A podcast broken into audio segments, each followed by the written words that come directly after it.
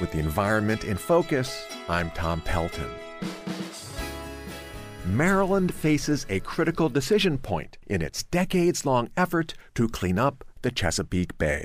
The poultry industry on the eastern shore produces about 300 million chickens a year, but the byproduct is about a half billion pounds more manure than can be absorbed by crops when farmers spread the waste as fertilizer for their corn and soybeans.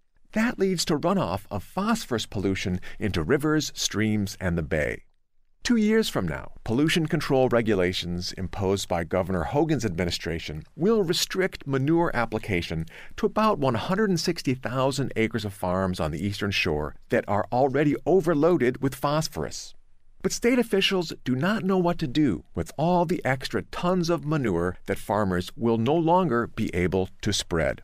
As state officials wrestle with this problem, State Delegate Vaughn Stewart, a Democrat from Montgomery County, has come up with a temporary fix. Ban the approval of any more industrial scale poultry houses until the state comes up with a solution for the manure overload.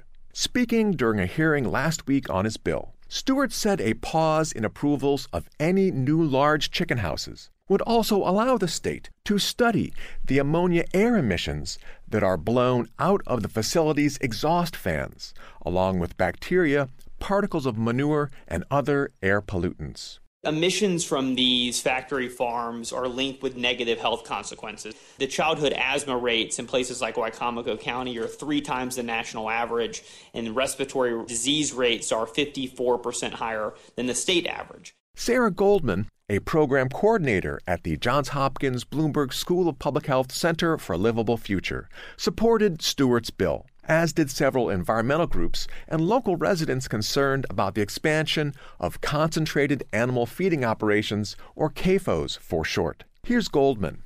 Poultry CAFOs threaten workers and community health. One Pennsylvania study showed that living in close proximity to poultry operations may increase the risk of community acquired pneumonia. But the bill is strongly opposed by the influential Maryland Farm Bureau and poultry industry. Here's Steve Levitsky, a vice president at Perdue Farms. There is a negative correlation with number of birds in a county and the prevalence of asthma in that county. The counties that did have high prevalence of asthma had the highest smoking percentage on the lower eastern shore. So I think there's other variables in place that are unrelated to poultry. This is Holly Porter, Executive Director of the Delmarva Poultry Institute, a trade organization.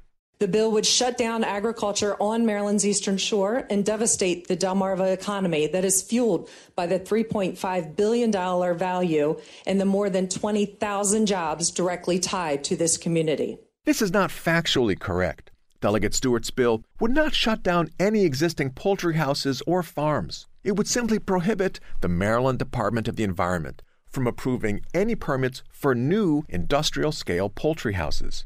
In fact, such a limit could potentially help existing family farmers, who are often struggling and burdened with debt, because the price of chicken could go up with restrictions on supply and an end to the overproduction and glut that is hurting the air, water, and Chesapeake Bay. The environment in focus, I'm Tom Pelton of the Environmental Integrity Project, author of The Chesapeake in Focus. This program is sponsored by the Abell Foundation. The views expressed are solely my own.